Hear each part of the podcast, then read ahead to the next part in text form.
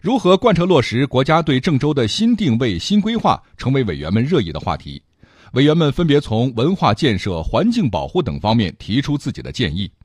袁先立委员说：“民生无小事，建议委员们多关注街道办事处的服务情况，确保群众利益，打造和谐郑州。”张友阳委员说：“通过调研发现，全市有三百多家电梯维保公司，但持证上岗的维保人员难以满足全市电梯维保需求。”建议政府加大关注度和支持力度，打造安全郑州。